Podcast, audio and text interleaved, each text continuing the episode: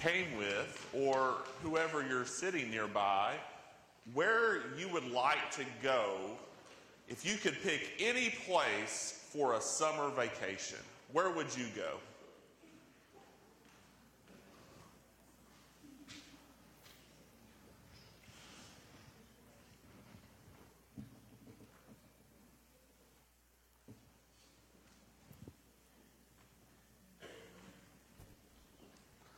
Well, summertime is a time of great memories. When we think of summer, we do think of summer vacations.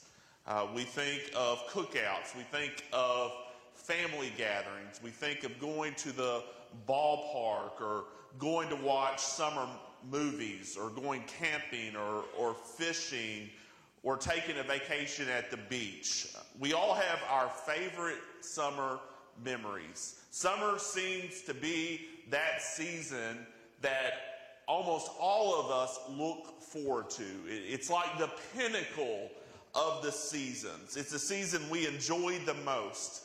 And the best summers are a preview of kingdom paradise.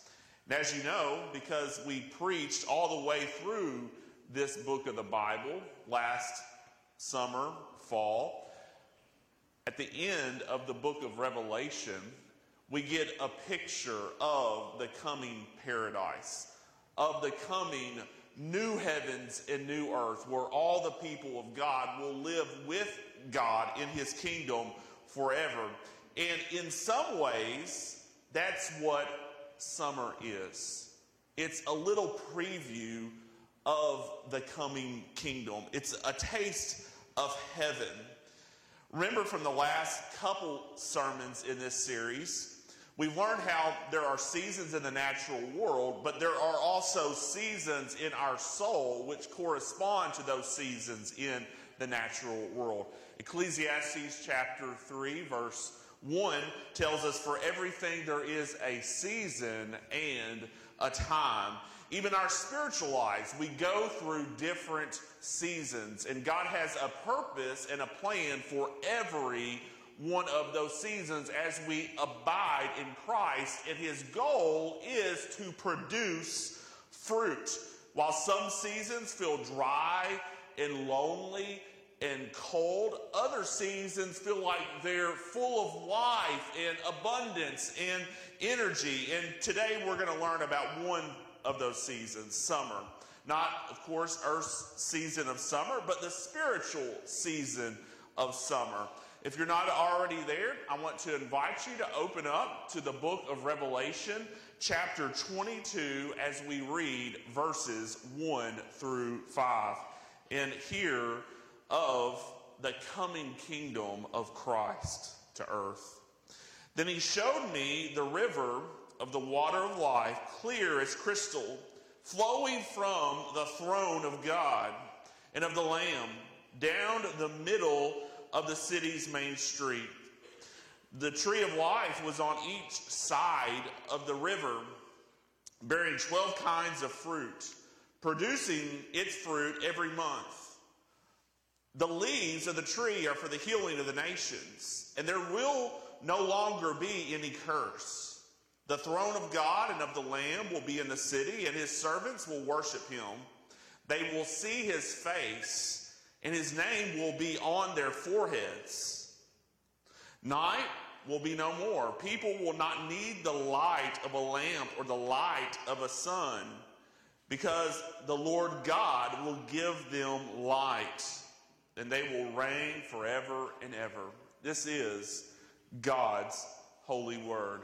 Let's go to Him in prayer and ask Him to bless this time as we try to understand His, His Word. Father, Lord, we, we pray that you would give us understanding, give us truth in the innermost parts of our hearts. We pray that you would shine light into our soul today. I pray, Lord, that you would give us a deeper walk with Christ because of this, or someone come into a relationship with Jesus Christ because of the Word of God heard today. It's in His name that I pray. Amen. So, from this passage, we see how summer is like a little taste of the kingdom. This is a description of the new Jerusalem in the new heavens and new earth, where there's no more any sin, there's no more any pain, there's no more any death. None of that stuff that is bad and broken in our world today will be a part of the coming kingdom of Christ when Christ comes in complete fullness. There will be a river flowing through, trees full of the, the fruit of the tree of life will be lining the streets. They'll be crowded with leaves. We're told giving healing to the nations. The trees will be bearing fruit continually, we're told, just like summer, forever. Just a perpetual summer going on here. There won't be any night because God's presence will be the light. We won't even need the light from a lamp anymore. We will serve Him, we will live with Him. There won't be any more war, there won't be any more sickness, there won't be any more poverty, uh, there won't be any injustice. People will love each other totally and completely. Heaven will be a world of perfect love. Now, that's a, just a little bit of, of what heaven will be like. I also want you to notice here who will be in heaven, who will have entrance into heaven. Look at verse 3. No longer will there be anything accursed, but the throne of God and of the Lamb will be in it, and his servants will worship him. The servants of the Lamb, Jesus Christ, will be worshiping God forever and ever in heaven. We will serve him in heaven. This also shows us who will not be in heaven. Those who aren't the servants of God in Christ will not be in heaven. We're told earlier in the book of Revelation, chapter 19, they will be thrown into a lake of fire where they will live apart from God forever and ever. And the key word here is curse from verse 3. No longer will there be anything accursed, or no longer will there be a curse. And the Garden of Eden was much like this too. There was no curse in the Garden of Eden. There was just paradise. There, there was no separation between God and man, and everything was as it should be. There was a complete shalom, a complete fullness and, and peace of the presence of God. But when man and woman decided to break away and go on, go on their own way and take the fruits and eat the fruit from the tree of the knowledge of good and evil, that one thing that God told them not to do, a curse entered into our world. Sin brought a curse with it. And in the Bible, a curse is a declaration of guilt that carries with it loss, that brings with it pain and separation. Because Adam and Eve were, were guilty of sin, they, the guilt was pronounced, and God put a curse on his creation. No longer was the world going to be as satisfying as God had originally designed it? There, there was going to be suffering and sickness in the world. No longer was there going to be peace between people. The earth wasn't going to be as productive as it was before. In fact, work was going to be really painful. All that is broken in our world came as a result of sin, came as a result of this curse. But God had a plan. Even from the beginning, this plan was hinted at. God had a plan to redeem his people and rescue them from the curse that their own sin had brought into creation. And all throughout the Bible, we see his plan enacted in four different acts. We see his plan from the beginning creation. We see him making us for relationship with him. We see him making people, human beings, to be for his glory, to live with him, to be satisfied in him. But then the next act enters in in Genesis chapter 3, and that is sin. Sin came into creation and separated us from God. There is a gap between people and God. And there was no answer for this gap.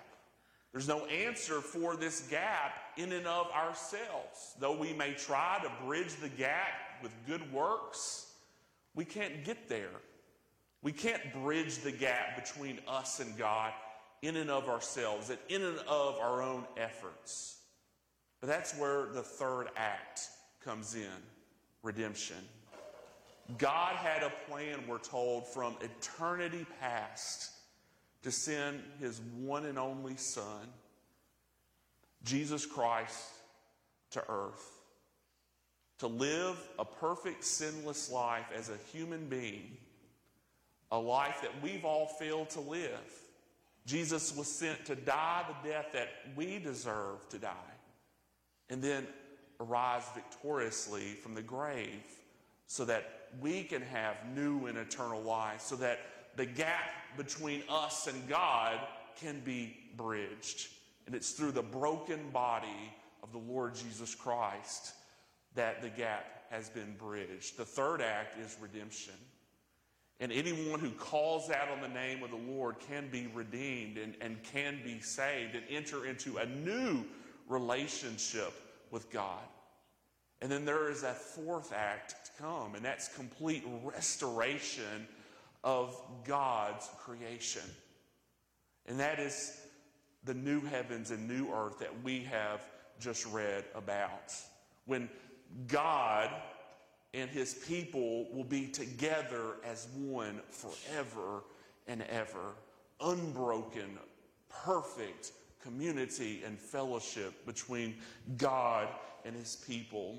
And that's why only those who are the servants of the Lamb, as we're told here in Revelation chapter 22, will get to enjoy that unbroken new heaven and new earth communion with their Creator. It's, it's not because they've earned heaven, but because they're cleansed of their guilt. It's because they've been redeemed. It's not the good people who are going to get into heaven, it's the forgiven people who are going to get into heaven. Those who are willing to admit their sin and trust in Christ for redemption through the sacrifice of the Lamb. So, my hope and prayer for you today is that if you haven't yet, that you would confess your sin, that you would turn from your sin in faith and trust in Christ so that you can become a servant of God today and be saved and have the assurance of eternal life. And the best thing about heaven isn't heaven itself, though it will be glorious. The best thing about heaven will be we will be with God forever. We will see Jesus. We will see the Lamb. We will serve the Lamb together. He'll reign on his throne as our King. But the awesome thing about it is, we don't have to wait until heaven to begin to serve God. We can begin to serve Jesus right now. When Jesus came to earth the first time, he proclaimed that the kingdom of heaven has now come. Meaning, our King has come from heaven down to earth to rescue us, and He invites us to serve Him right now, to come and follow Him. Let Him be our King right now. There is no part of our lives that Jesus doesn't want to claim as His. Our marriages have to be His, our parenting has to be His, our jobs and our schoolwork have to be His.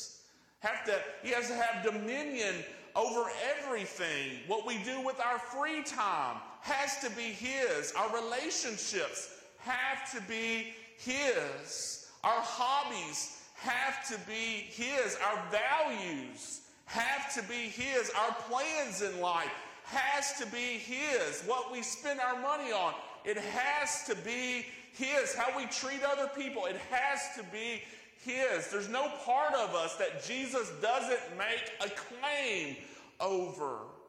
If Jesus is our King, He has to have it all. He demands to have it all. And when we surrender our hearts to Jesus, He does some incredible things in us and through us. He starts to change us from the inside out, piece by piece, to reshape us. Him being the potter, us being the clay, to where we start to live our lives not for ourselves, but for Him who died and rose again for us. And that's what a summertime of the soul is like. It's a taste of what God's complete and perfect reign over us will be like in the kingdom of heaven, in the new heavens and new earth. Spiritual summer is, is a season in life when, when God feels very near to us, when we're surrendering to do whatever He would have us to do when we're seeing a lot of change and, and, growth in our lives spiritually due to the work of Jesus Christ in us, when we're having victory over, over sin, when we're connecting easily with other Christians and helping them to grow, when we're having a deeper desire to serve other people and not just ourselves, and to share the gospel with the lost when we have a, an unquenchable hunger for the Word of God and, and prayer, when it's easy for us to delight in God and all He is for us in Christ, that's what a summertime season of the soul is like. During summer, natural summer, fruit is, is growing on the trees. It's the same thing in our soul. In summertime, the fruit of the Spirit can be easily and visibly seen in our life. And, and, we've talked about that. What is the fruit of the Spirit? The fruit of the Spirit is love, joy, peace, patience, kindness, goodness, faithfulness, gentleness, and self control. Summer of the soul, it, it's a preview of the kingdom of heaven. Jesus reigning more freely in our hearts. In, in summer, it's easy to say with the psalmist, taste and see that the Lord is good. So that's what spiritual summer is like we enter into that season in our walk with Christ. Now, let's answer the question how do we live in this summertime season of the soul? Just as in natural seasons, there are different routines and rhythms that we take in our lives to adapt as per that season, it's the same thing spiritually. What rhythms and routines do we need to take when God opens up a summertime season of the soul? Well, first, we need to enjoy summer. One of the things I, I really looked forward to in summer as a kid was the ice cream truck. You would be out playing somewhere, or you would be inside and you would hear that music, and you drop everything and you'd get the, the coins, that, the dollars that you had ready, and you'd go outside and you'd go get your ice cream or your popsicle or whatever. There's a childlike freedom to summer, isn't there? The kids are out of school, everything's bright, everything is warm, it's pleasant, opportunities seem endless, time doesn't seem the same. We kind of forget about time. It's like late time. You know, you're, you're just out there, you're enjoying yourself. In summer, you just kind of forget some of the worries that you have in life to enjoy friends and, and family. Well, so, the most important thing that we can do when God opens up this type of, of season of abundance in our soul is enjoy it. Don't be in a hurry. Enjoy God and enjoy what God is doing in you. Isaiah chapter 12, verse 3 reminds us with joy you will drink deeply from the fountain of salvation. That's what salvation the end of salvation is joy. We don't emphasize that enough, I believe. Uh, sometimes we, we, we speak of the Christian life as just kind of grinded out, but that's not it at all. The end goal of salvation in our lives is joy. With joy, you will drink deeply from the fountain of salvation. So if God has saved you, if He brought you through something, then thank Him, enjoy Him, worship Him, drink deeply. In summertime, you start to live in the way that the late Pastor A.W. Tozer describes. Those who are in Christ share with God all the riches of limitless time and endless years. God never hurries. There are no deadlines against which He must work. Only to know this is to quiet our spirits and relax our nerves. Kingdom life, like summer living, is not worried. It basks in the sheer abundance of God's goodness. And kingdom life, like summer living, abounds in fruit. It delights in the sheer abundance of God's provision. And then next, what should we be doing when God opens up a, a summertime season in our souls? We should gather in summer. Another one of my favorite memories in summer being out on the farm at my grandma's farm and going to pick the blackberries. In, in Proverbs or you know, the wise sayings in the Bible, it says, The son who gathers during summer is prudent. The son who sleeps during harvest is disgraceful. disgraceful. There are crops to be gathered in summer. And these are called in the Bible the, the first fruits, the, the first produce that, that's ready. And in the Bible, we're called to give the best to God, the first and the best. The, the first fruits are meant to be given over to God, to, to honor Him. Well, spiritually, we have some produce. We have some gifts that, that God has, has given us in the form of, of time treasure, and talents. And the first part of all of those is meant to be given over to honor God. We're not supposed to use all of our time on ourselves. We're to be careful to, to spend some time to, to love other people, to, to worship God. We're not meant to, to use all of our money on ourselves, but we're to budget in such a way where we give the first, the, the tithe, the first 10% to God. We've given us abilities to use for ministry too, to, to serve other people. This next point, it, it may sound really elemental and, and really simple, but to me, it, it's really convicting because probably because I can be pretty selfish about some things. But when you pick your fruit, when you pick your, your veggies from the garden, you, you don't pick them just for yourself. Usually you pick them to share with other people.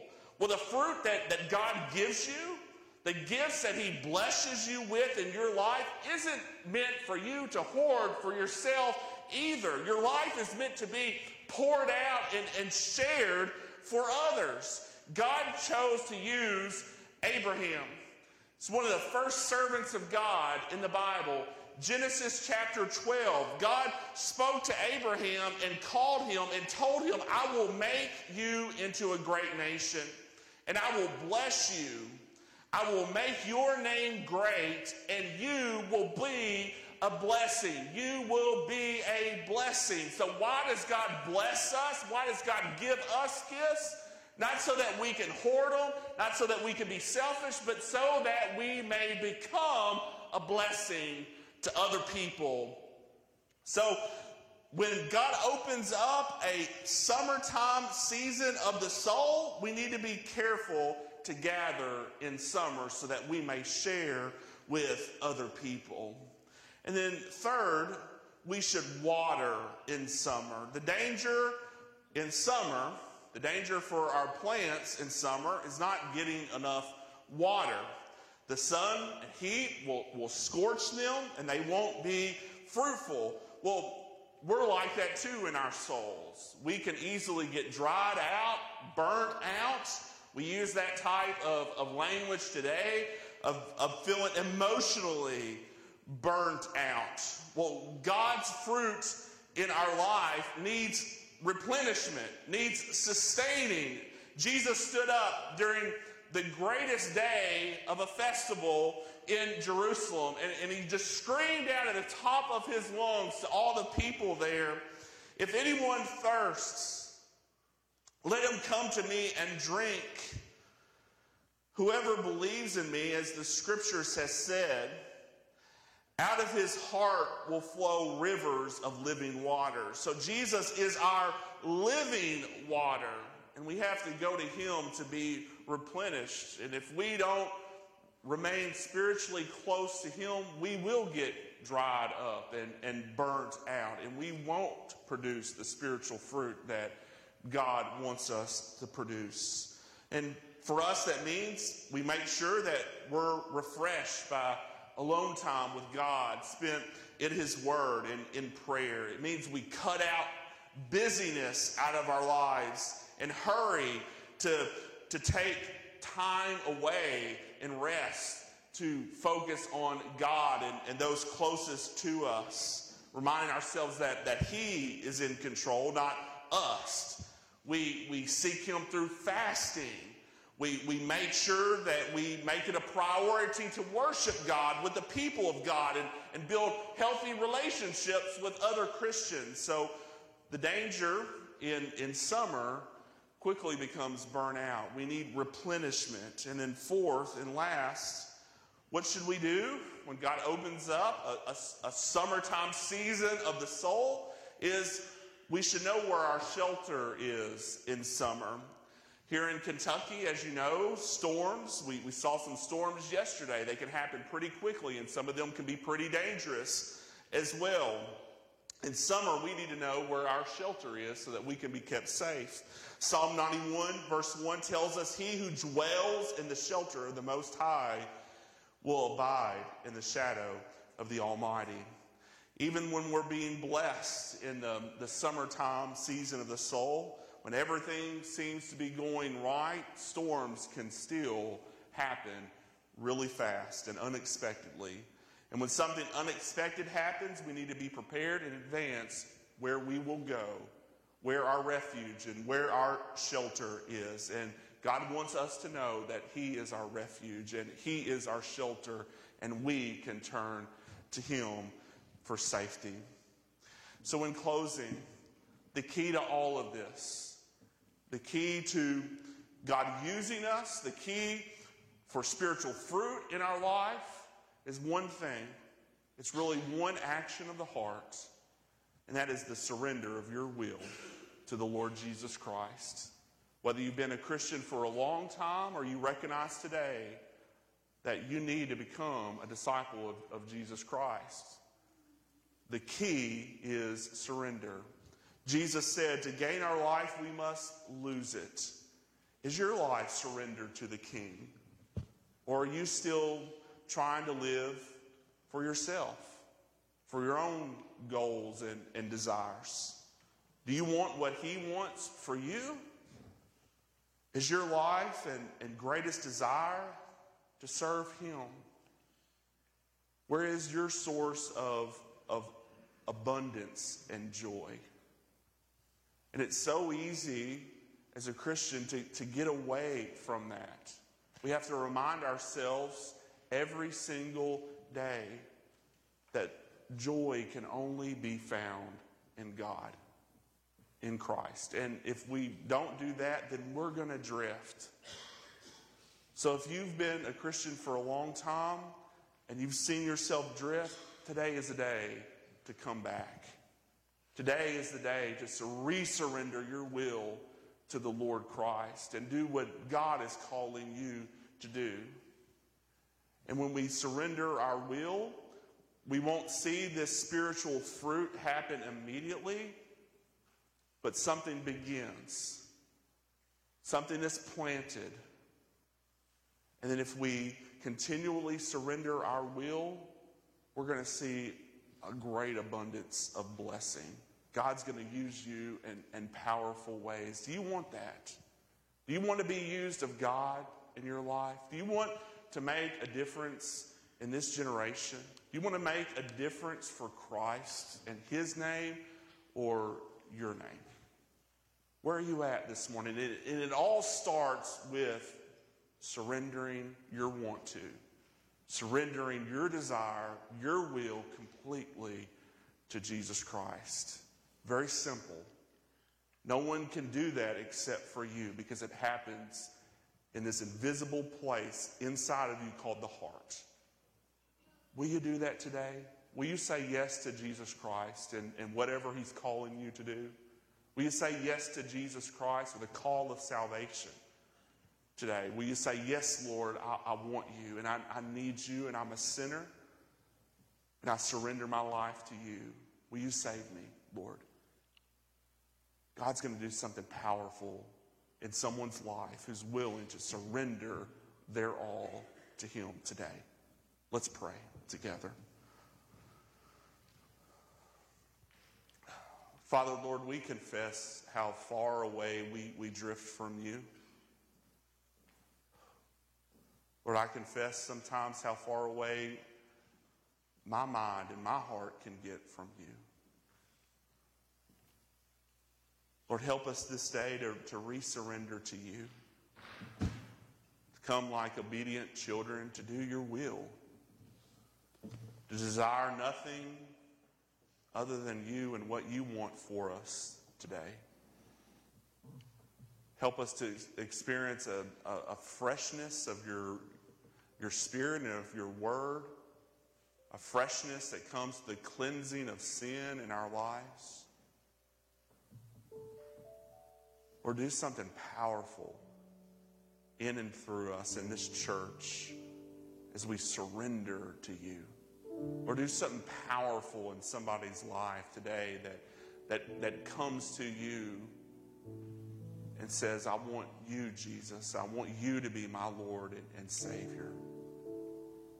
It leaves the darkness and enters into your marvelous light. Or let it be today. It's in Jesus' name that I pray. Will you stand this morning?